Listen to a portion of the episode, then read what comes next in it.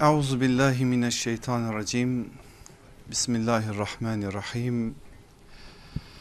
Elhamdülillahi rabbil alamin ve salatu vesselamu ala rasulina Muhammedin ve ala alihi ve ashabihi ve etbaihi ecmaîn.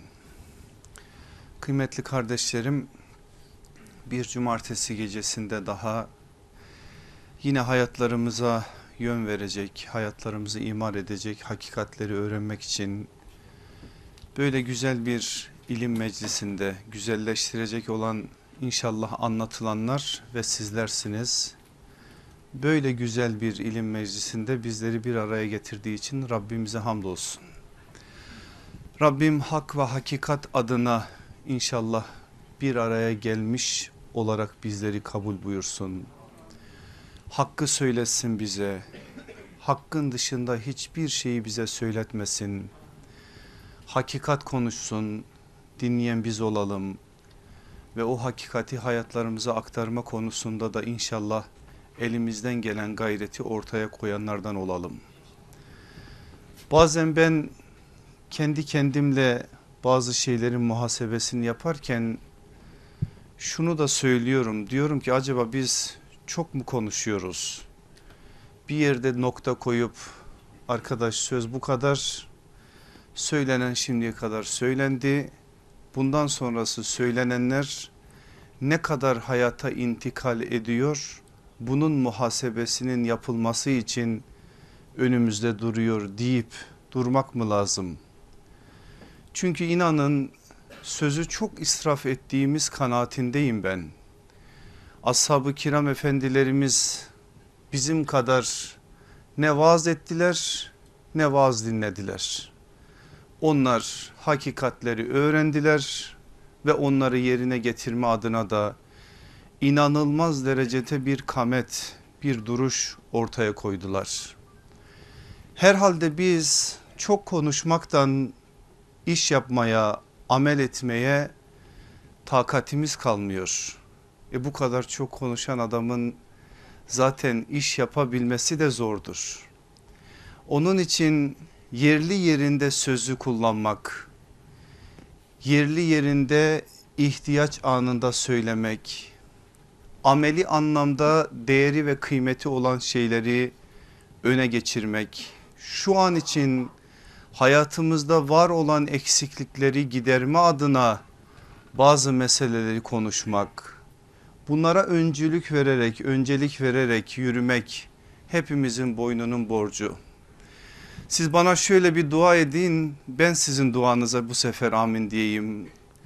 Allah sizin zamanlarınızı israf ettirmesin bana. Amin. Cenab-ı Hak inşallah bizi yarın huzuruna aldığı zaman sen şu milleti oyaladın. Hakikatleri hakikate yaraşır bir biçimde söylemedin aslında şunları söylemen gerekirdi bunları değil de başka şeyleri söyledin diye beni inşallah hesaba çekmesin. Neyse ehem olan mühimlerin önüne alınacak olanlar neyse Rabbim onları öne almayı onlara öncelik vermeyi inşallah bizlere nasip eylesin. Gerçek manada İslam'ı yaşama ve yaşatma noktasında inşallah ızdıraplarımızı, heyecanlarımızı, bu manadaki inancımızı arttırsın. Yolun ortasına yatıp da ona buna laf ulaştıranlardan, eriştirenlerden etmesin. Yolun hakkını verenlerden inşallah bizleri etsin. Aziz kardeşlerim bugün erkeğin tesettürü diyeceğiz. Size söz verdiğim üzere konumuz bu. Bilmiyorum aklınıza ne geliyor? Herhalde içinizden bazı kardeşlerim bu dersin konusu erkeğin tesettürü ise erkeğin tesettürü de erkeğin gözü ise göz kapakları ise herhalde bununla dersimizin konusu geçecek zannedebilir. Böyle değil öncelikle onu düzelteyim. Niye? Çünkü erkeğin tesettürü sadece gözü değildir. Evet gözdür çok da önemlidir. Ama Kur'an'ımızın ruhuyla konuştuğumuz zaman Kur'an'ımız o sözü sadece kadına erkeğe söylemez. Nur suresi 30. ayet nasıl başladı ve mesajı ilettiyse Nur suresi 31. ayette aynı şekilde geldi ve bakış meselesinde kadına da erkeğe de tabir caiz mi bilmem şu ifadeyi kullanmak bakışlara ayar verdi. Bakışları nasıl olması gerektiği konusunda hizaya çekti ve bu konuda en önemli ilkeyi beyan etti. Dolayısıyla biz tesettür meselesini konuştuğumuz bir ders silsilesinde elbette ki konumuz bakışta olmalı ve buna da geleceğiz zaten ama şimdi değil. Şimdi biraz daha özel manada erkeğin tesettür meselesini konuşacağız. Onun için belki geçen derste önceki derste olan bazı şeyleri tekrar edeceğiz. Çünkü erkeğin tesettürüyle kadının tesettürü arasında mahiyet itibariyle bazı benzerlikler var bazı farklılıklar olsa da dolayısıyla bunlar tekrar edilecek belki. Bu manada şekil ve muhteva yönüyle geçen ders kadının tesettürü adına söylediğimiz bazı şeylerin bir benzerlerini biraz daha farklılarını belki de kıyas yaparak beraberce tekrardan anlamış olacağız anlamaya çalışacağız. Öncesinde serlevhanın hikmetini ve mesajını size aktarma adına bir hususa bir noktaya dikkatlerinizi çekmek istiyorum. Allah Resulü aleyhissalatü vesselamın emrolundum şeklinde bir ifadesiyle biz muhatap olduğumuz zaman aklımıza hemen ilk gelen Peygamber sallallahu aleyhi ve sellemin belini büken saçını ağartan takatini tüketen tabir caizse o Kur'ani ferman festakim kema umirt ilahi fermanıdır. Emrolunduğun gibi dost doğru ol. İstikamet acayip bir şey. Gerçekten bugün bu çağın Müslümanları olarak her geçen günde yıprattığımız bir kavram istikamet çivi gibi çakılmak aslında rüzgar nereden eserse essin hiçbir şekliyle esen o rüzgara aldırış etmeden Allah'ın dediği gibi gerçek manada hiçbir beklenti içerisine girmeden dimdik durabilmek kolay bir şey değil bu. Kolay olmadığı zaten Efendimiz aleyhissalatü vesselamın hayatından belli oldu. Ne diyordu sahabe Efendimizin o halini gördükleri zaman o süreden sonra saçlarına ak düştü. Zaten Allah Resulü aleyhissalatü vesselam da dediğini demişti. Ne demişti? Beni Hud suresi bir başka rivayete göre Hud ve kardeşleri yaşlattı, ihtiyarlattı demişti. Bütün bunların hepsi aslında istikametle alakalı bir hakikate dikkat, çekiyor. Ama orada önemli olan bizim için emrolundum ifadesi ki biz onun üzerinde duracağız. Şimdi biz hadis kaynaklarımıza umirtu emrolundum anlamındaki hadisleri şöyle bir toparlamak için baktığımızda onlarca Allah Resulü aleyhissalatü vesselamın bu tarz bir ifadeyle bazen emrolunduğu hakikatlere dikkatlerimizi çektiğini görürüz. Aleyhissalatü vesselam Efendimiz Kur'an'ın tebliğcisidir. Kur'an'ı insanlığa tebliğ etmiştir. Sadece görevi tebliğ midir? Asla Kur'an'dan öğreniyoruz. İlettiği o Kur'an'ı tebyin etmiştir. Yani açıklamıştır. Mübin olan kitabı muhataplara açıklamıştır. Sadece tebyin mi etmiştir? Hayır. Bir de talim etmiştir. Birebir öğretmiştir insanlığa bilmediklerini öğretmiş. Kur'an'ın söylediği emir, yasak, nehi ne varsa hepsini insanlığın anlayabileceği şekliyle bir muallim olarak aleme gönderilen sallallahu aleyhi ve sellem Efendimiz talim etmiştir. Sadece bu mu? Davet etmiştir bir de. Tebliğ ayrı bir şey, davet ayrı bir şey. Kur'an ikisine de vurguda bulunuyor. Bir diğer görevi daha var sallallahu aleyhi ve sellemin varlığı teskiye etmiştir, temizlemiştir. ve halen aslında o bu görevlerinin tamamını icra etmektedir. Ortaya koyduğu o nebevi mirasla Allah o mirastan hakkıyla bizleri de nasiplendirsin.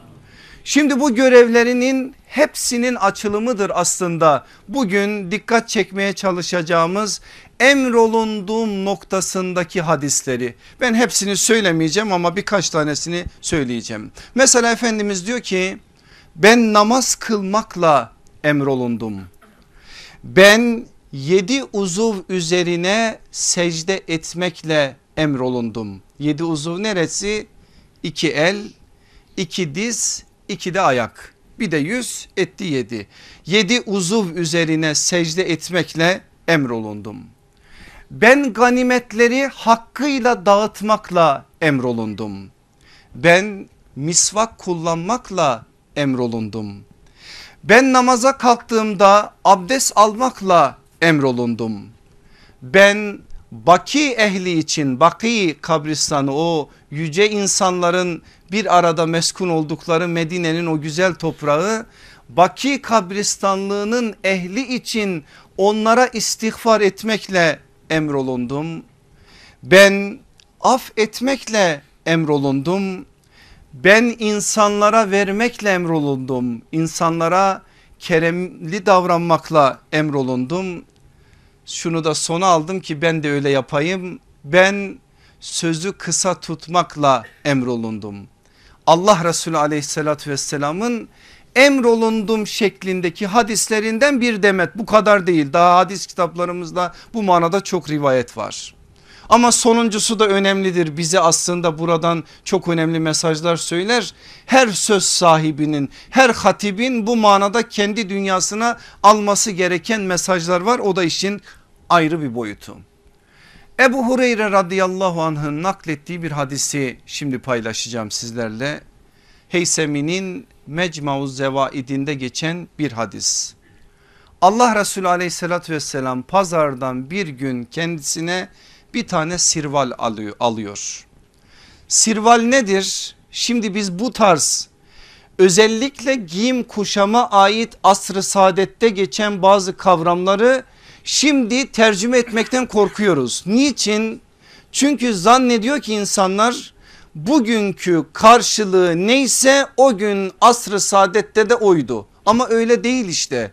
İşin biraz daha derinlemesine girdiğiniz zaman öyle olmadığını görüyorsunuz. Sirvale onun için ne diyeceğim bilmiyorum. Şalvar desen şalvar değil pantolon desen pantolon değil. Ya nedir? Altlık olarak giyilen bir elbise böyle söylesem anlaşılır mı?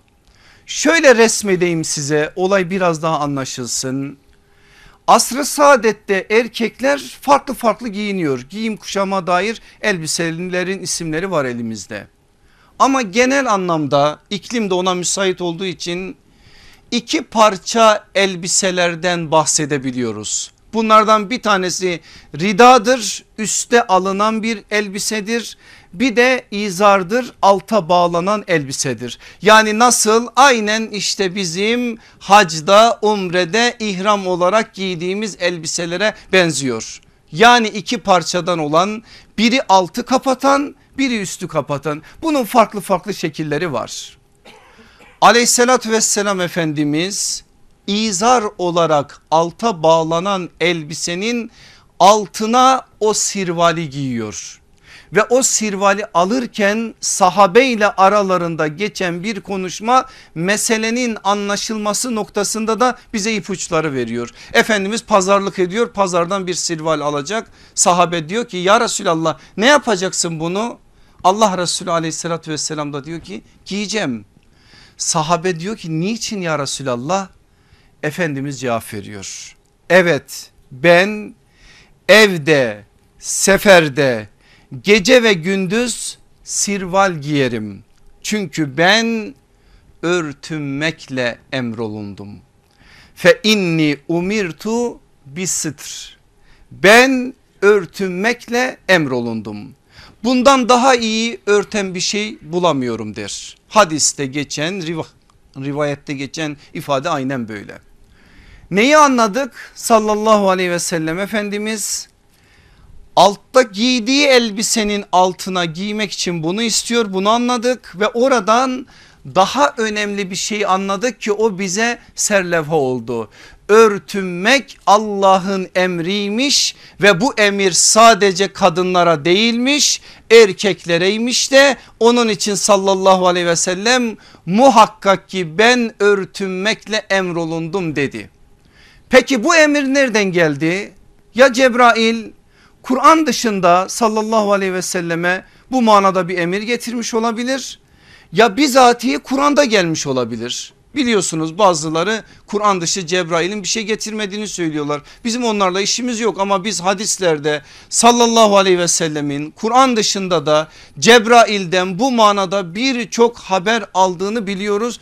Onlarca bu manada hadis var elimizde. Onlarca bu manada sahih rivayet var elimizde. Dolayısıyla biz iki tane kaynak burada zikretmek durumundayız. Ama örtünme meselesini konuştuğumuz zaman emri Kur'an'dan buluyoruz. Hangi ayetler? Araf suresinin 26. ve 27. ayeti. Hatırladınız mı geçmiş dersleri bu ayetleri ne için delil olarak kullanmıştık? Örtünün fıtriliğine delil olarak kullandık.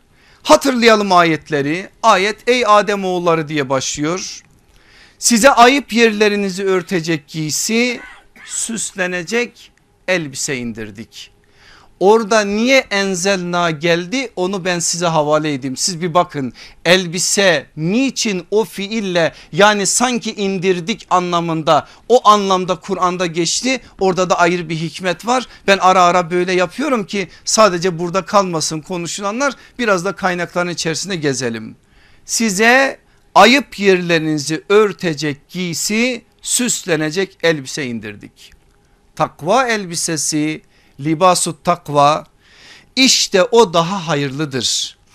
Bunlar Allah'ın ayetlerindendir. Belki düşünüp öğüt alırlar. Devam ediyor 27. ayet. Yine aynen ey Adem oğulları şeytan ananızı ve babanızı ayıp yerlerini kendilerine göstermek için elbiselerini soyarak cennetten çıkardığı gibi sizi de aldatmasın. Çok önemli bir mesaj var imtihan halen devam ediyor.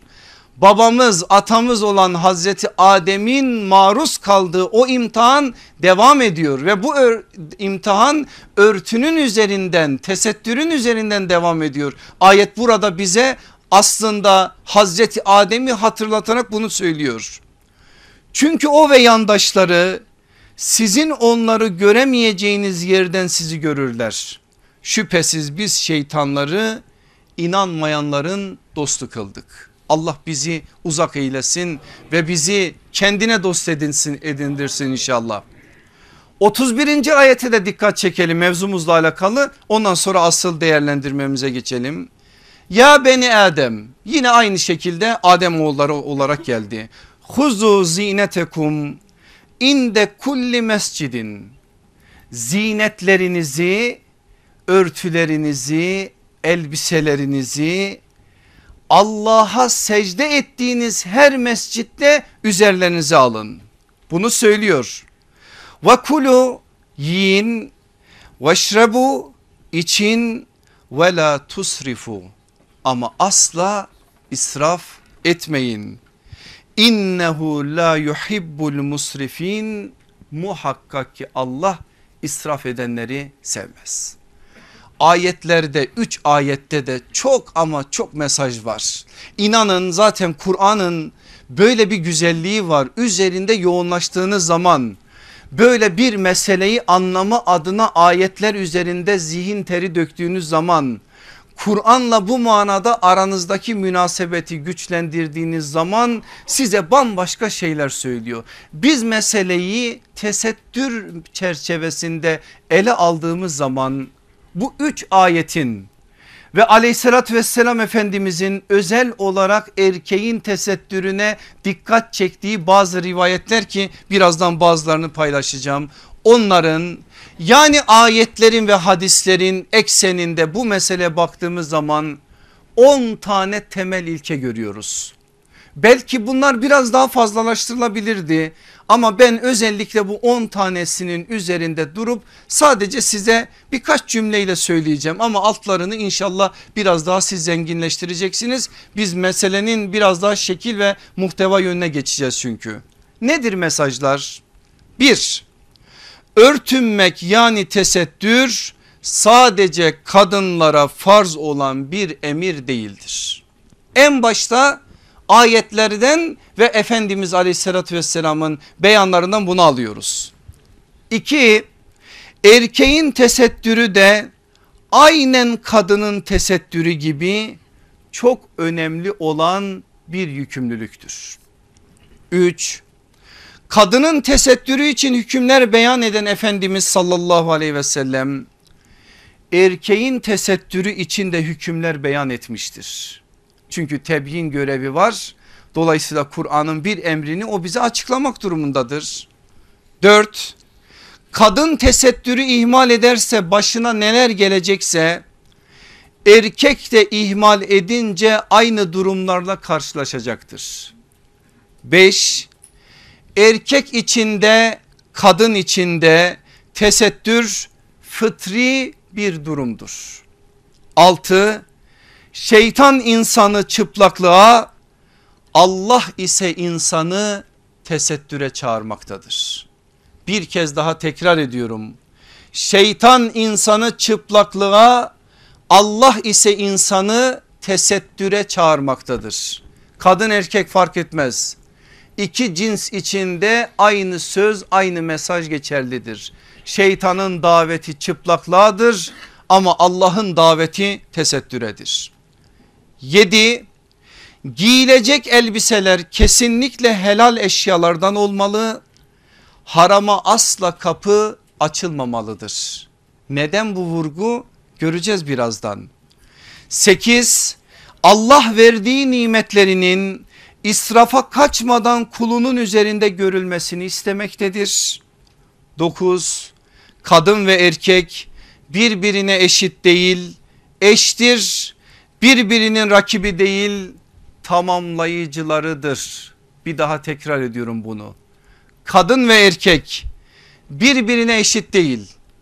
Eğer eşit olduğunu söylesek ve eşitlikten dolayı iki tarafa da aynı sorumlulukları yüklesek en büyük zulmü kadına yapmış oluruz. Onun için bugün modern dünyanın telkinlerine siz bakmayın. Eşitlik her zaman için adalet demek değildir. Çünkü bazen eşitlik en büyük zulme dönüşebilir Allah korusun. Burada da aynı şeyi söylüyoruz aslında. Eşit değil eştir. Zaten Arapçadaki o ifade o kadar tat, tatlı ki zevçtir. Ne demek? Ayakkabı biri sağ ayak biri sol ayak. Solu sağa sağı sola giydiğiniz zaman bir denge sağlar mısınız? Sağlamazsınız. Yerli yerinde duracak. Sağ ayak sağda sol ayak solda duracak. Ancak böyle olursa işte eş oluyor. Eşitle eş arasındaki fark bu. Birbirinin rakibi de değil tamamlayıcılarıdırlar. Biri olmazsa hayat olmaz. Biri eksik kalsa görevini yerine getirmezse hayatın içerisinde sıkıntı olur. Biri tam anlamıyla erkekliğini biri de kadınlığını yapmasa o hayat çekilebilir mi? Dolayısıyla burada yerli yerine bir oturtturma, yerli yerine bir koyma var ve bunu söyleyen Rabbimiz bize beyan eden Peygamber aleyhissalatü vesselam kadının da erkeğin de yerlerini tayin etmiş bu manada konuşlandırmış. Bize düşen bunun gereğini yerine getirmek. Onuncusu kadının cazibesi erkekten her zaman fazladır. Bundan dolayı biri zinetlerini saklamalı diğeri zinetlerin sınırlarını koruyarak üzerinde taşımalıdır. Dikkat buyurun. Kadının cazibesi her zaman erkekten fazladır. Çünkü kadın eskilerin o güzel ifadesiyle cinsi latiftir. Allah kadına böyle bir özellik vermiştir. Kadının cazibesi her zaman için erkekten kat kat fazla olmuştur. Onun için erkeğin bazı meseleleri bedeniyle alakalı, tesettürüyle alakalı karşı cins için farklı bir şekliyle etki edebilir ama kadın için mesele konuşulduğu zaman kadının birçok şeyi bu meselede etki meselesidir. Onun için birinin zinetlerinin korunması noktasında söylenen ölçünün fazla olması yine aslında o cinsin korunmasına yöneliktir. Burada söylenen de o. Kadının cazibesi erkekten her zaman fazladır. Bundan dolayı biri zinetlerini saklamalı.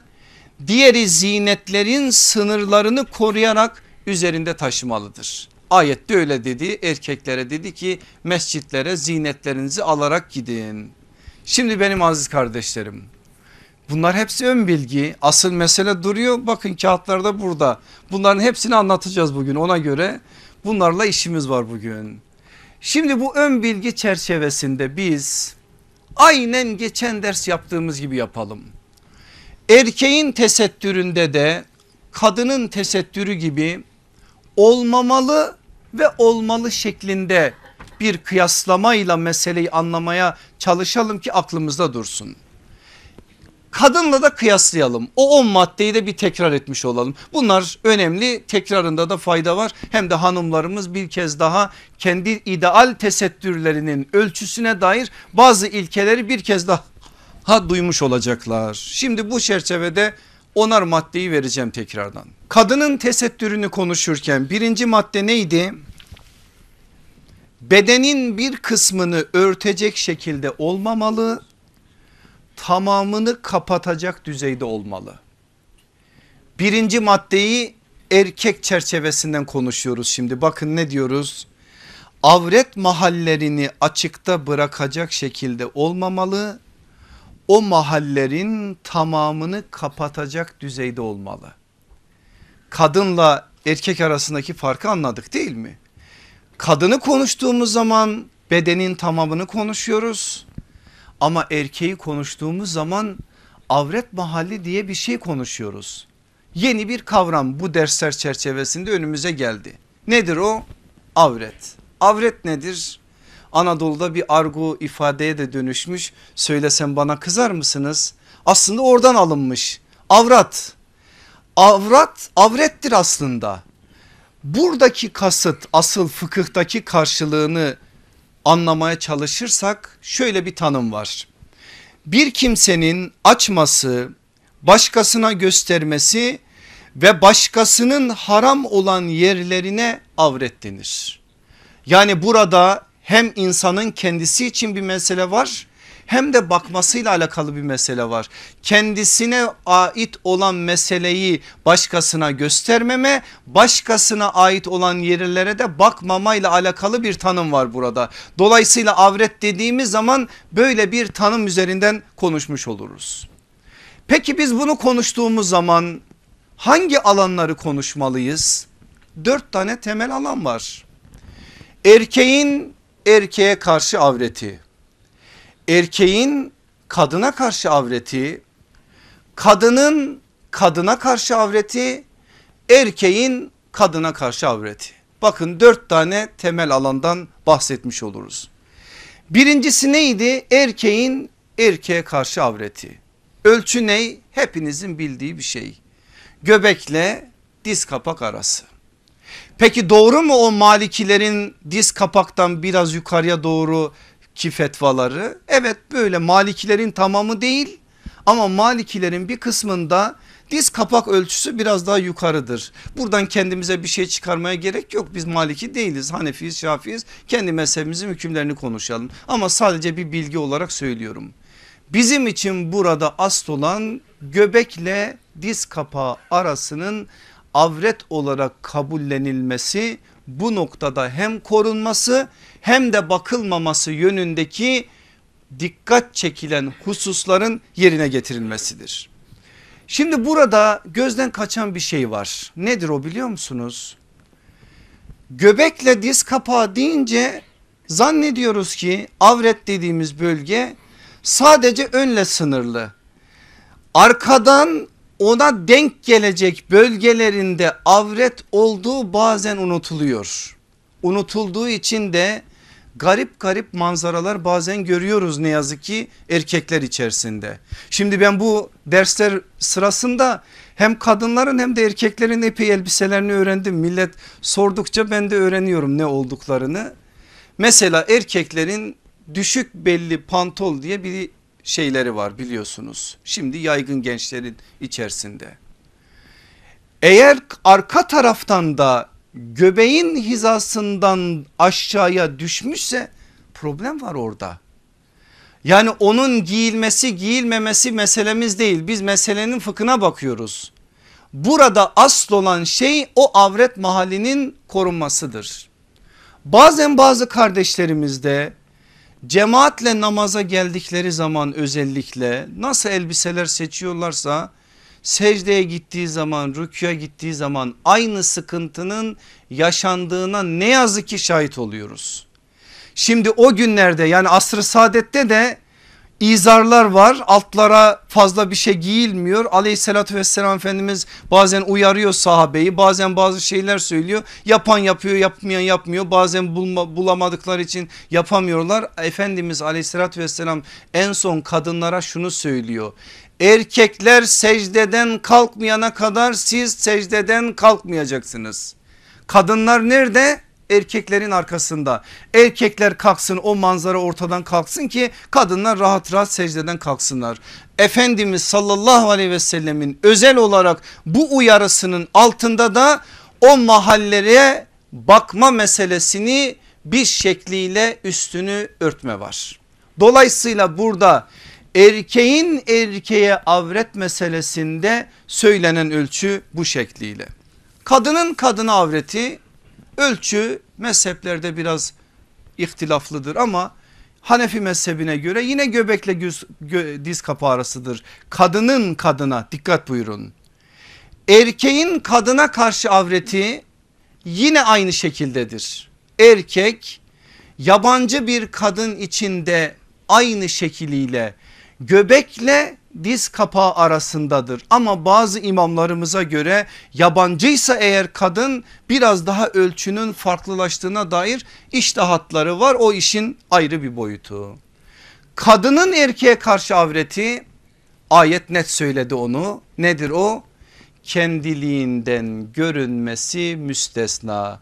Orayı nasıl anlattı sallallahu aleyhi ve sellem bize? Yüz ve el. Eğer yabancı bir erkek yabancı bir kadınlaysa erkeğin kadının erkeğe karşı avretinin bu ölçüde olduğunu hiçbir zaman unutmayalım.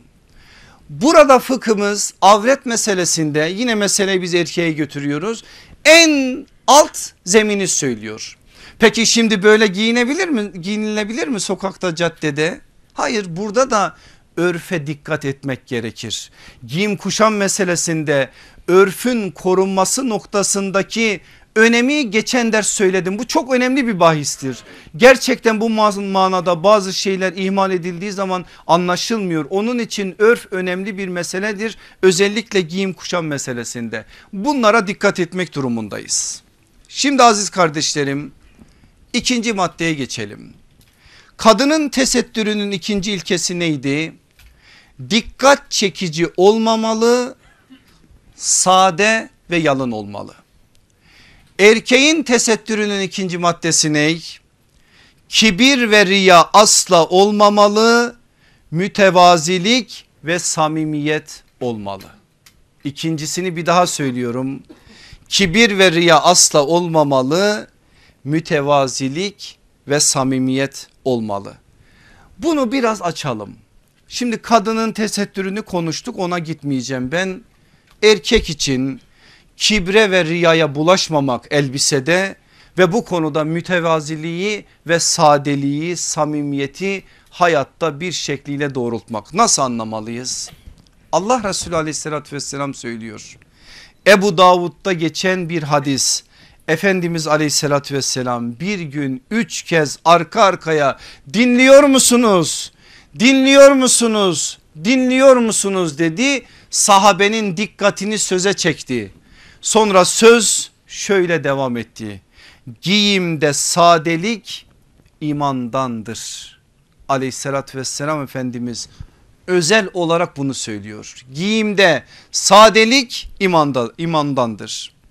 Bukhari'de geçen Ebu Davud'da geçen başka bir rivayet. İsrafa düşmeksizin kibre büyüklük duygusuna kapılmaksızın yiyiniz giyininiz ve de tasaddukta bulununuz dedi sallallahu aleyhi ve sellem. Şimdi bütün bunlar bize bir şey söylüyor aslında. Demek ki o gün asr-ı saadette bazıları özel olarak erkekler için bu elbiseyi kibir aracı olarak kullanıyorlar. Bugün de var mı bu? Var aynısı var. O gün biraz farklı bir halde yapıyorlardı. Bugün farklı bir halde. Ne yapıyorlardı o gün? Anlayabileceğimiz şeyi söylüyor sallallahu aleyhi ve sellem. Salim İbni Abdullah babası Abdullah İbni Ömer'den bize naklediyor. Efendimiz buyuruyor ki kıyamet günü Allah izarını yani alt elbisesini gururlu ve kibirli bir şekilde sarkıtan kimselere rahmet nazarıyla bakmaz. Ne yapıyor o günkü insanlar? Elbiselerini uzun tutuyorlar. Paçaları şöyle yerde sürünüyor. Bazen de bazıları eteklerini taşıyorlar. Biz bunun sadece kadınlarda olduğunu zannediyoruz ama erkeklerde de var o gün işte o godamanlar diyelim onların yürüyüşleri böyle böyle bir halde yürüyorlar. Efendimiz aleyhissalatü vesselam da diyor ki elbiseyi bu manada kibrin malzemesi yapana Allah kıyamet gününde rahmet nazarıyla bakmaz. Peki bugün nasıl? Şimdi kıyaslamayınca anlaşılmıyor. Beyimiz giymiş o biçim bir de bir palto giymiş ama palto kollarına sokmamış paltoyu atmış ya da ceketi öyle bir yürüyüşü var ki o yürüyüş zaten Kur'an'ın asla kabul etmediği bir yürüyüş. Ona geleceğim şimdi. Bu nedir? Kibirdir işte. Nedir yani derdin ne? Neye sen bunu yapıyorsun? Ne için bunu yapıyorsun? Ne derdin bu konuda? Neleri düşünüyorsun? Neleri düşünüyorsan düşünüyorsun. O seninle Allah arasındaki bir şey. Ama eğer burada kibir varsa eğer sen bunu bugün bazılarının yaptığı gibi ye kürküm ye diye yapıyorsan yaptırıyorsan burada nebevi anlamda böyle bir uyarı var bunu hiçbir zaman unutma. Sallallahu aleyhi ve sellem Efendimiz bu uyarıları boşuna yapmıyor bize. İnsan elbisenin içindeki olandır dışındaki değil. Hani o Mevlana'nın çok güzel sözü Nice elbiseler gördüm içinde insan yoktu. Gerçekten de öyledir. Görürsün o biçim asr-ı saadette sahabi efendilerimiz birilerini birilerini anlattıkları zaman bazen böyle bir ifade kullanırlar. Sen onu görsen adam zannedersin adam sanki bir hurma ağacı öyle gösterişli ama beş para etmez. Burnunun üzerine düşer küfür üzere ölür gider. Bu kıyasları niye yapıyor? Ona takılmayın o işin bir boyutudur. İçinizde nice insanlar vardır ki siz onlara değer vermezsiniz. Üstleri başları şöyledir şöyledir diye Efendimiz sallallahu aleyhi ve sellem resmeder.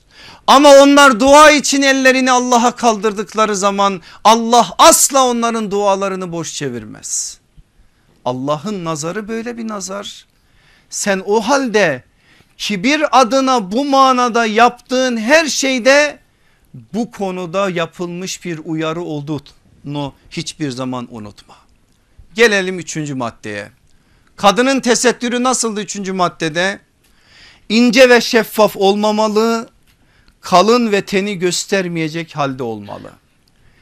Erkeğin tesettürü nasıl bu, ma bu manada? Aynı avret mahallerinin örtüsü ince ve şeffaf olmamalı kalın ve teni göstermeyecek halde olmalı. Sadece ölçü değişti. O avret mahalli dediğimiz kısmı örten örtü asla ince ve şeffaf olmamalı ve altını göstermemeli. Bu konuda kadın eğer bir suistimal yaparsa yani ihmal yaparsa nasıl ki tesettürünü zedeliyorsa aynı şey erkek için de geçerlidir. Dördüncüsü kadının tesettüründe ne dedik?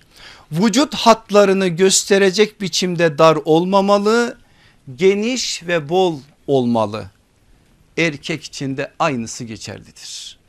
Avret mahallerinin örtüsü vücut hatlarını gösterecek biçimde dar olmamalı, geniş ve bol olmalı. Şimdi görüyoruz etrafımızda var. Kardeşimiz öyle bir pantol giymiş ki bakamıyorsun bile. Ben zaten merak ediyorum giyme neyde, neyse de nasıl çıkarıyorlarsa onları herhalde bir farklı tekniği olmalı o işin. O pantol nasıl çıkar bedenden bilmiyorum. Ama orada avret mahallerinin teşhiri noktasında dar elbiselerin ne kadar kötü olduğunu ne kadar buradaki ilkeyi de bir yönüyle ihlal ettiğini hepiniz biliyorsunuz. Önemli bir şey var burada bu meselede geniş ve bol elbiselerin tercih edilmesi yönünde. Ancak erkeğin tesettürü tam anlamıyla bu şekliyle yerine gelir. Beşincisi erkekle kadında ortak bir şey söyleyeceğiz. Karşı cinse benzer olmamalı, şahsiyetine ve kimliğine uygun olmalı. Kadın için bunu dedik değil mi? Aynısını erkek için de söylüyoruz. Karşı cinse benzer olmamalı, şahsiyetine ve kimliğine uygun olmalı. Ne dedi sallallahu aleyhi ve sellem Efendimiz? Allah erkeklere benzeyen kadınlara, kadınlara benzeyen erkeklere lanet etsin. Söyleyen Efendimiz'dir. Başka bir hadisini daha doğrusu rivayeti Ebu Hureyre radıyallahu anh naklediyor. Diyor ki Resulullah sallallahu aleyhi ve sellem kadın elbisesi giyen erkeğe ve erkek elbisesini giyen kadına lanet etti. Şimdi burada geçen ders tam izah etmediğim bir meseleye de değinmek zorundayım. Nedir o biliyor musunuz? Detaylı incelediğiniz zaman hadis kaynaklarında şöyle bilgiler göreceksiniz sahabi hanım bey elbise konusunda kavga ediyorlar. O diyor ben giyeceğim o diyor ben giyeceğim namaza gitme konusunda. Kadın elbiseyi giyiyor gidiyor erkek kalıyor evde elbisesiz o gün namaza gelemiyor. Böyle rivayetler okuyoruz. Mesela Şurahbil İbni Hasene Allah kendisinden ebeden razı olsun çok büyük bir insandır. Vahiy katibidir inanılmaz bir komutandır. Onun başından geçen böyle bir hadise var. Peki burada kadın erkek birbirlerinin elbiselerini giyiyorlarsa Efendimiz aleyhissalatü vesselam da bu manada böyle bir şey söyledi. Burada bir çelişki yok mu? Buna benzer bir rivayeti Ayşe annemizle peygamberimiz arasında da okuyoruz. Allah Resulü aleyhissalatü vesselam bir gün Ayşe anamıza ait bir elbiseyi giyerek namaza gelmiştir. Bunu okuyoruz bizim sahih hadis kitaplarımızda. Peki nedir mesele? Meseleyi izah edelim ki zihinlerde yanlış bir şey kalmasın. Bir elbise tamamen kadınla anılıyorsa bir elbise tamamen erkekle anılıyorsa insan gördüğü zaman arkadan bunu giyen erkektir bunu giyen kadındır diyebiliyorsa bu manada bir elbise ise işte sallallahu aleyhi ve sellemin lanet ettiği elbise tarzı bu elbisedir. Bu kadar net. Başka bir şey söylemeye gerek var mı? Görününce hangi sınıfa dahil ediliyorsa o elbise o cinse aittir. Dolayısıyla ortak elbiseler olabilir bu konuda bir sıkıntı yok. Ortak elbiseler giyilebilir ama Efendimiz aleyhissalatü vesselamın özellikle burada lanete mesele olarak andığı şey budur. Bunu gözden kaçırmamamız gerekir ki hadis kitaplarında okuduğumuz zaman yerli yerine bazı şeyleri oturtmuş olalım. Burada önemli bir şey var aziz kardeşlerim nedir o biliyor musunuz? Dedik ya şahsiyetine ve kimliğine uygun olmalı. Efendimiz aleyhissalatü vesselamın kılık ve kıyafette özel olarak yapmak istediği Müslümana özgü bir kimlik inşa etmek ve o kimliği sonuna kadar muhafaza etmektir. Sözümü bir kez daha tekrarlıyorum. Tekrarlıyorum. Çok önemli bir şey bu. Allah Resulü aleyhissalatü vesselamın kılık ve kıyafet. Kıyafet bedenin üstüne giyilenler Kılık ise vücudun üstünde olanlar saç, sakal, bıyık bunlar kılık. Kıyafet ise bedenin üstünü örtenler. kılık ve kıyafette yapmak istediği özgün bir Müslüman kimliği inşa etmek ve o kimliği sonuna kadar muhafaza etmektir. Efendimiz sallallahu aleyhi ve sellemin burada özel olarak iki cinsin birbirine karışmaması noktasındaki hassasiyeti de o kimliğin korunmasına yönelik bir mesaj taşıyor. Bunu hiçbir zaman unutmayalım. Ama bu kimlik meselesine bir daha şimdi döneceğim. Ha burada bir şey daha söyleyeyim. Bu önemli bir şey kaçırmayalım onu. Renk de aynı şeydir. Yaşadığınız bir toplumda bir renk kadına ait olarak biliniyorsa sünnet onun erkek tarafından tercih edilmemesini istiyor. Çok ilginç yine bir şey söyleyeceğim size. Kıpkırmızı bir elbise giymiş gelmiş sahabe efendimizin biri. Efendimiz'e selam veriyor Efendimiz başını çeviriyor. Efendimiz'e selam veriyor Efendimiz başını çeviriyor iki kez. Ne oldu ya Resulallah diyor. Efendimiz değil yanındaki başka bir sahabe efendimiz git o üstündekini çıkar öyle gel diyor. Ve gidiyor sahabe efendimiz üstündekini çıkarıyor öyle gelip efendimize o manada selamı tekrarlıyor. Böyle hassas sallallahu aleyhi ve sellem. Neden? Çünkü orada o, o renk özellikle kadın için biliniyor. Kadınla özdeşleşmiş. Hani dedi ki arkadan göründüğü zaman hangi sınıfa dahil olduğu hangi cinse daha doğrusu belli olsun. Bu kimliğin korunması yönündedir. Geçen ders söyledim yine bir vesileyle Abdullah İbni Ömer aynı rivayet Rivayet Abdullah İbni Amr içinde var. Yine kırmızı bir elbisedir. Efendimiz aleyhissalatü vesselam hoşnut olmamıştır. Varmış yakmıştır o elbiseyi. Efendimiz'e gelip söylediği zaman da Allah Resulü aleyhissalatü vesselam niye yaktın? Keşke onu bir kadına verseydin demiştir. Sen giyemezsin ama onu bir kadın giyer diyerek bu manada olması gerekeni beyan etmiştir. Dolayısıyla bu renk tercihinin de kadın ve erkek meselesinde önemli bir etkisi var. Ama yine bir kez daha o hakikati nazarlarınıza veriyorum. Çünkü bunlar göz ardı edilince bazen yanlış algılar oluşuyor zihnimizde. Onun için ben özellikle bazı şeyleri belki sık tekrar ettim bu meselede.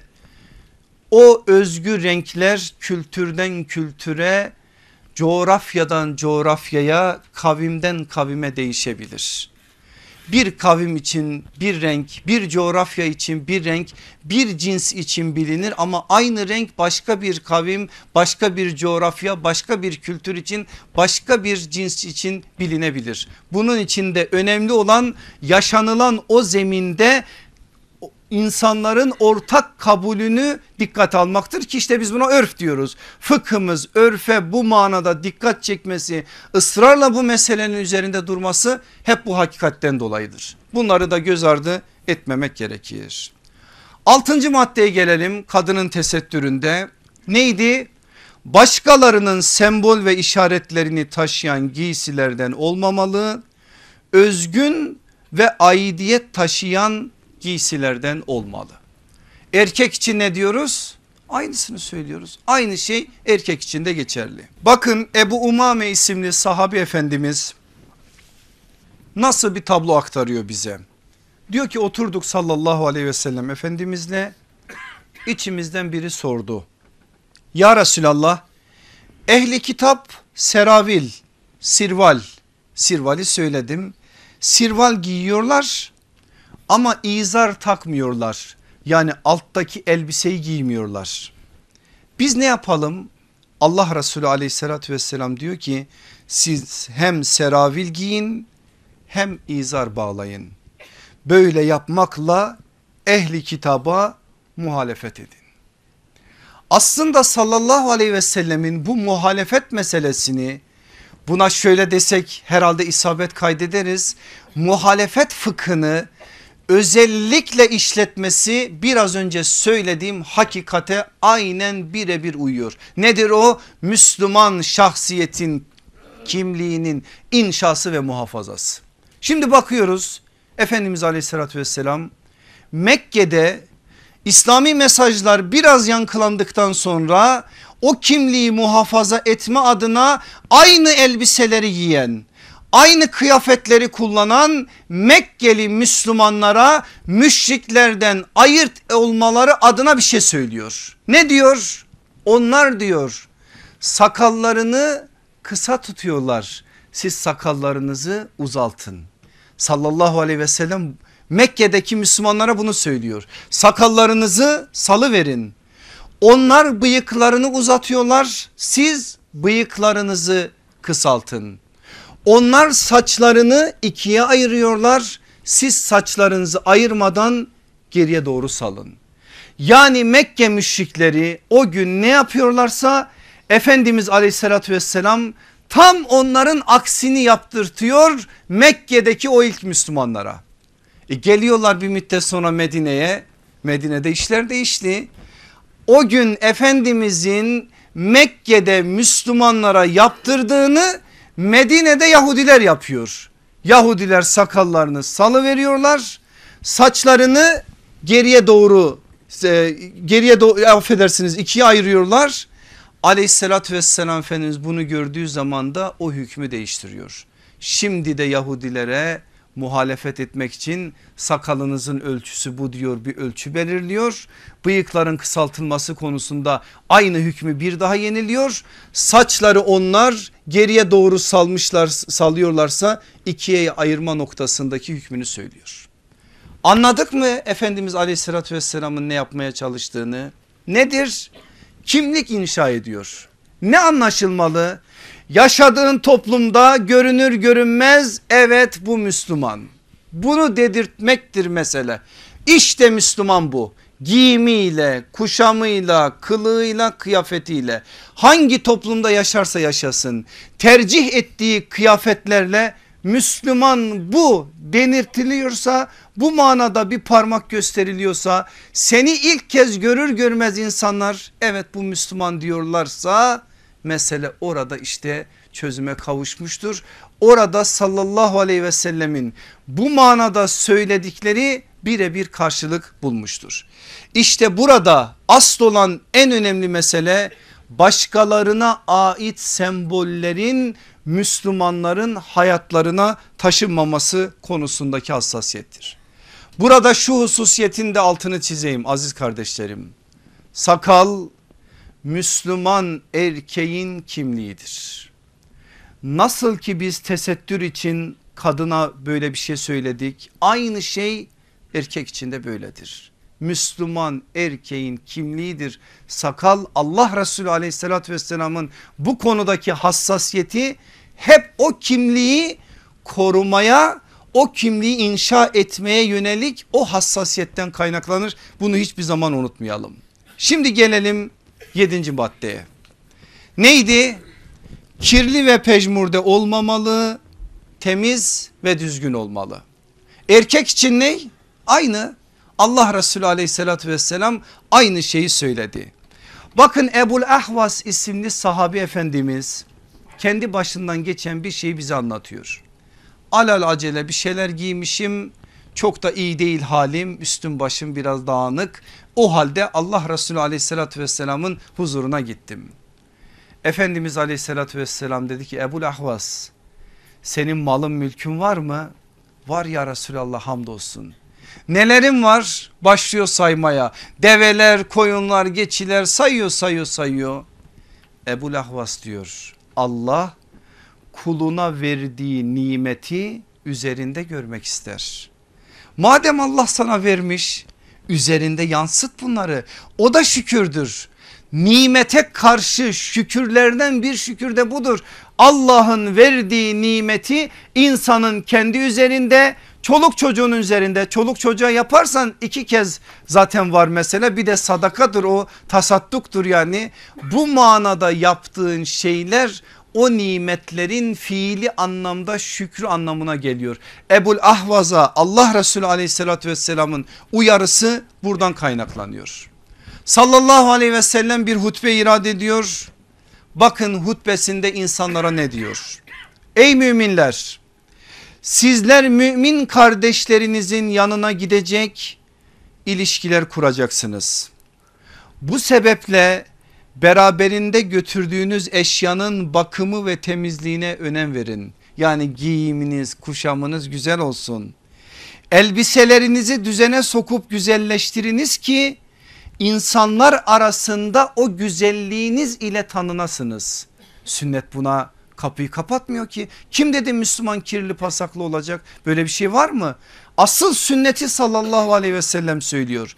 Şüphesiz Allah çirkinliği ve çirkinliğin benimsenmesini sevmez. Söyledim mi bilmiyorum ama bir şeyi söyleyeyim size burada. Cerir bin Abdullah isimli sahabi efendimiz Allah kendisinden ebeden razı olsun.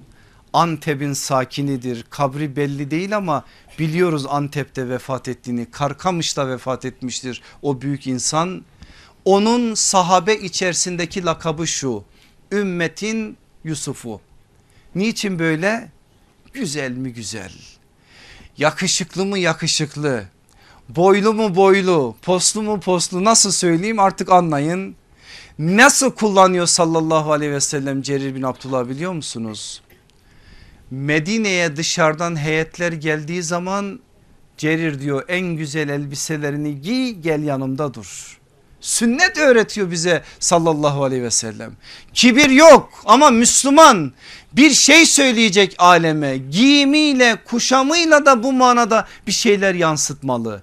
İşte orada Cerir bin Abdullah'ın özel olarak bu manada istihdamı aslında böyle bir ilkeye böyle bir hakikate böyle bir güzelliğe dikkat çekiyor. Sahabi efendilerimizden biri isim yok ama Ebu Davud'un Süneninin libas babında geçen bir rivayet. Geliyor ya Resulallah diyor bir şeyler söyledim bu giyim kuşam konusunda ama bak bana Allah boy vermiş pos vermiş güzellik vermiş. E ben de seviyorum güzel giyinmeyi. Şimdi ben güzel giyinirsem eğer kibre o senin biraz önce dikkat çektiğin şekliyle büyüklenmeye kapı açmış olur muyum? Allah Resulü aleyhissalatü vesselam bu manadaki ölçüyü söylüyor. Hayır diyor. Eğer sen başkasının hakkına girersen hakkı ihlal edersen ve başkasını tahkir edersen başkasını küçük görürsen kibre girmiş olursun. Yoksa öyle giymen kibir değil diyerek bu konudaki ölçüyü veriyor Efendimiz bize. Dolayısıyla bu konuda kadın da erkek de kadın için söyledim geçen ders. Güzel giyinmesi, nezafete dikkat etmesi, zerafete dikkat etmesi aslında bir yönüyle sünnetin ihyasıdır. Ancak kadın bu konuda dikkatli olmalı zinetlerini teşhir etmemeli. Erkek de bu konuda söylediğimiz ölçülere riayet ederek yürümeli. Dolayısıyla bu konuda söylenen temel ilke bu bunu da ihlal etmemek gerekir. Zaten Kur'an'ımız da ilk ayetlerde Müddessir suresinde demiyor mu elbiseni temiz tut diye. Oradaki elbise birçok müfessire göre bazıları biraz farklı yorumluyor ama birçoğuna göre dış elbisedir. Yani manevi bir temizlik değil o ayetin diğer kısımlarında geliyor. Orada özellikle siyab diye dikkat çektiği şey siyabın tahhir kılınması kesinlikle dış elbiseyle alakalıdır. Aleyhissalatü vesselam Efendimiz de Kur'an'ın o ruhuna uygun bir biçimde bize beyanlarda bulunuyor. Sekizincisi ilgi uyandıracak şekilde koku sürünmüş olmamalı sadelik en büyük şiar olunmalı. Bu kimin için? Kadınlar için. Erkek için ne bu konuda? İnsanları rahatsız edecek şekilde koku sürünmüş olmamalı. Altını ve ipeyi hanımlara bırakmış olmalı. Bakın geldi temel bir ilke. Bir daha tekrar ediyorum bunu. İnsanları rahatsız edecek şekilde koku sürünmüş olmamalı altını ve ipeyi hanımlara bırakmış olmalı. Dengeyi görüyor musunuz Allah aşkına? Yani şimdi bu sisteme insan kurban olmaz mı? Allah'ın sistemi ilahi sistem böyle işte hiçbir şey eksik bırakılmıyor. Her şey dengeli her şey yerli yerinde her hak sahibine hakkını vererek en güzel bir biçimde söylenen söyleniyor. Kadına dedi ki dışarıda koku sürme böyle yaparsan şöyle şöyle sıkıntıları var geçen ders söyledik. Erkeğe dedi ki sür sen güzel koku sürünebilirsin dedi. Ama erkeğe dedi ki sen bu sefer altını ipeği kadına bırakacaksın. Kadına dedi ki sen altını ipeği kuşanabilirsin. Tek bir şartla zinetler teşhir edilmeyecek. Yani bir kadın kendi dış örtüsünü ipekten edinebilir mi? Edinebilir. Orada bir zinet teşhiri yok. Asıl zinetlerin teşhirinde bir sıkıntı var. Orada bir sınır var. Onun dışında böyle bir denge var. Allah Resulü aleyhissalatü vesselam bu konuda da söylenenleri söyledi. En önemli şeyleri de bize beyan etti. Ne demişti Efendimiz aleyhissalatü vesselam? Dünyanızdan bana üç şey sevdirildi. Güzel koku, kadın ve gözümün nuru namaz. Güzel kokuya karşı Efendimiz aleyhissalatü vesselamın acayip bir ilgisi var. Mesela Enes bin Malik şöyle bir şey söylüyor. Biz diyor Medine'de Efendimiz aleyhissalatü vesselamın hangi yollarda yürüdüğünü orada bıraktığı kokudan anlardık. Bu Efendimiz'e ait de bir kokudur o ayrı bir mesele. Biliyorsunuz şehitlerin kendilerine özgü bir kokuları var. 14 asır geçsin Uhud'a gidersiniz gece karanlığında şöyle bir içinize çekersiniz Allah size o kokuyu hissettirir. Bedre gidersiniz aynısını hissedersiniz. Şehitlerden daha yüce bir makamda olan peygamberlerin de bu manada bir kokusu var. Ama bunun ötesinde sallallahu aleyhi ve sellemin özel olarak da tercihleri var. Bu tercihler de yansıyor insanlara. Enes bin Malik de işte bunu bize resmediyor. Allah Resulü aleyhissalatü vesselamın nerede yürüdüğünü bilirdik diyor. Koku meselesinde bu konuda Efendimizin hassas olduğunu görüyoruz. Mesela diyor ki üç çeşit ikram vardır hiçbir zaman reddedilmez. Nedir bunlar? Biri yastık minderde diye yorumlanabilir. Diğeri koku ötekisi de süt. Allah Resulü aleyhissalatü vesselam bu üçü ikram edilirse geri çevirmeyin der. Efendimiz aleyhissalatü vesselamın dünyasındaki yeri öğrenme açısından da önemli bir şey. Ama burada dikkat etmemiz gereken bir şey var. Şimdi bazı kardeşlerimiz burada da biraz mübalağa yapıyorlar. Alıyor 3-4 tane kokuyu birbirine karıştırıyor. Garip bir şey oluşuyor ortaya ve insanı rahatsız ediyor. Bu değil insana etki etsi o güzel kokunun yansıtılması ölçüsünde olmalı. Çünkü odur asıl olan yoksa ne buldunsa üstüne sür değil burada da mübalağa olmayacak. Güzel olacak yaşadığın topluma dikkat edeceksin bunlara riayet ederek o sünneti yaşamaya ihya etmeye çalışacaksın. Altın ve ipek konusuna gelince aziz kardeşlerim çok bu konuda rivayetler biliyorsunuz. Hazreti Ali'nin yine Ebu Davud'da geçen rivayeti önemli bizim için. Allah Resulü aleyhissalatü vesselam bir gün bizim karşımıza çıktı. Sağ elinde altın sol elinde bir, e, bir ipek vardı. Şöyle bize kaldırdı ve dedi ki şu ikisi ümmetimin erkeklerine haramdır. Daha başka bir şey söylemesine gerek var mı sallallahu aleyhi ve sellemin? net bir biçimde hükmü söyledi. Erkeklere ümmetimin erkeklerine ipek ve altın haramdır. Bunun dışında sallallahu aleyhi ve sellemin altın yüzükle kendisine gelenlere yine söylüyordu. Bu konuda uyarılarda bulundu. Şimdi burada bir kez daha söyleyeyim. Şimdi ışık vurunca bu sarı oluyor. Sarı olunca hoca altın diye takıyor. Vallahi altın değil gümüş. Kaç kez söyledim en sonunda çıkarttıracaklar bana. Ama bir kere alışkanlık etmiş takıyorum. Ben bunları söyleyen birisi kalkıp hiç bu konuda hükme aykırı bir şey yapabilir miyim? Allah Resulü aleyhissalatü vesselamın yaptığı bu. Kesinlikle bu konuda altını ve ipeyi Müslümanları erkeklerine haram kılması. Aynen Ebu Davud'da geçen ifade budur haramdır. Yasak falan değil bakın orada bazı kelimeler yerlerinden ediliyor.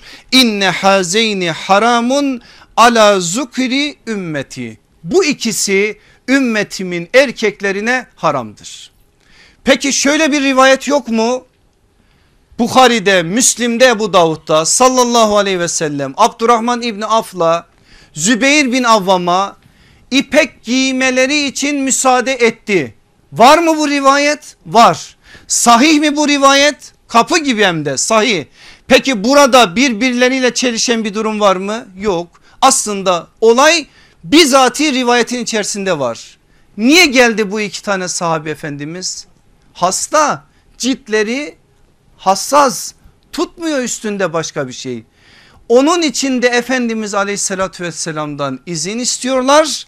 Allah Resulü aleyhissalatü vesselam da bu iki sahabi efendimize özel olarak izin veriyor. Başka bir örneği yoktur bunun asr-ı saadette. Sonra film devam ediyor asr-ı saadette. Hazreti Ebu Bekir döneminde, Hazreti Ömer döneminde, Hazreti Osman döneminde, Hazreti Ali döneminde ümmetin içerisinde erkekler eğer ipek giymişlerse o gün yaşayan sahabinin o giyen insana karşı tepkilerini biz bugün kitaplarımızdan okuyoruz. Peki ne dedi sallallahu aleyhi ve sellem? Benim ve Raşid halifelerimin sünnetine yapışın dedi. Bizim için bitti. Orada sahabenin sonraki süreçteki bu konudaki hassasiyeti de hükmü doğru anlamamız açısından önemli bir şeydir. Kadın erkek herkese bir şey söylüyor sallallahu aleyhi ve sellem altın ve gümüş kaptan su içmeyin. Neden? İsraf yok. Ayet onu söyledi sallallahu aleyhi ve sellem de bize beyan etti. Hadisin devamı ipek iplerden yapılmış şeyleri ve ipeğin kendisini giymeyin. Muhatap kim burada? Erkekler. Çünkü bunlar dünyada onların onlardan kasıt kim? İnkarcıların kafirlerin ahirette ise sizindir. Müslim'in libas babının 15 numaralı hadisi. Allah'ım sen ahirette o güzel mükafatı alabilecek bir amelle alabilecek bir güzellikle bizi huzurlarına al. Buradaki müjdeye nail olma adına Allah Resulü aleyhissalatü vesselamın bu beyanlarının gereğini yerine getirmek zorundayız. Demek ki burada kadına bir değer biçmiş. O değere bağlı olarak da şu anda dünyanın en önemli iki maddi değerini kadına hasretmiş. Altın ve ipek kadının hakkı demiş. Erkeğe de demiş ki sen bu manada elini eteğini bu işten çekeceksin. Dokuzuncusu hızlandırayım biraz davranışlarında ve özel olarak yürümesinde aşırılık olmamalı sükunet ve vakar olmalı aynen hüküm yine geçerli İsra 37 Lokman 18 19 Furkan 29'da yürüyüşle ilgili izahlar var. Bunlar aslında kadın erkek herkes için ama özel olarak erkekler içindir de. Mesela İsra 37 yeryüzünde böbürlenerek dolaşma çünkü sen ağırlık ve azametinle ne yeri yarabilir ne dağlara boyunu ulaştırabilirsin. Kendine gel diyor ayet. Aslında bu konuyla konuda vakar noktasında çok önemli bir noktaya dikkatlerimizi çekiyor. Ama bazı yerler vardır ki orada yürünür. Ebu Dücane'nin Uhud'un meydanında yürüdüğü gibi ne dedi sallallahu aleyhi ve sellem? Peh peh dedi. Bu yürüyüşü Allah sevmez ama bu meydanda da böyle yürünür. Orada yürünür ama normal zamanlarda müminlere karşı böyle bir yürüyüş yok uyarı da ondan dolayıdır. Onuncusu ve sonuncusu aziz kardeşlerim kadının tesettür için ne demiştik? Sesinde ve sözlerinde cazibeli kışkırtıcı olmamalı ciddi ve ağırbaşlı olmalı. Aynı hüküm geçerli mi erkek için? aynen geçerli. Aynı yasak erkek için de geçerli. Bu konuda gerek Kur'an'da gerek Efendimiz aleyhissalatü vesselamın beyanlarında önemli izahlar var.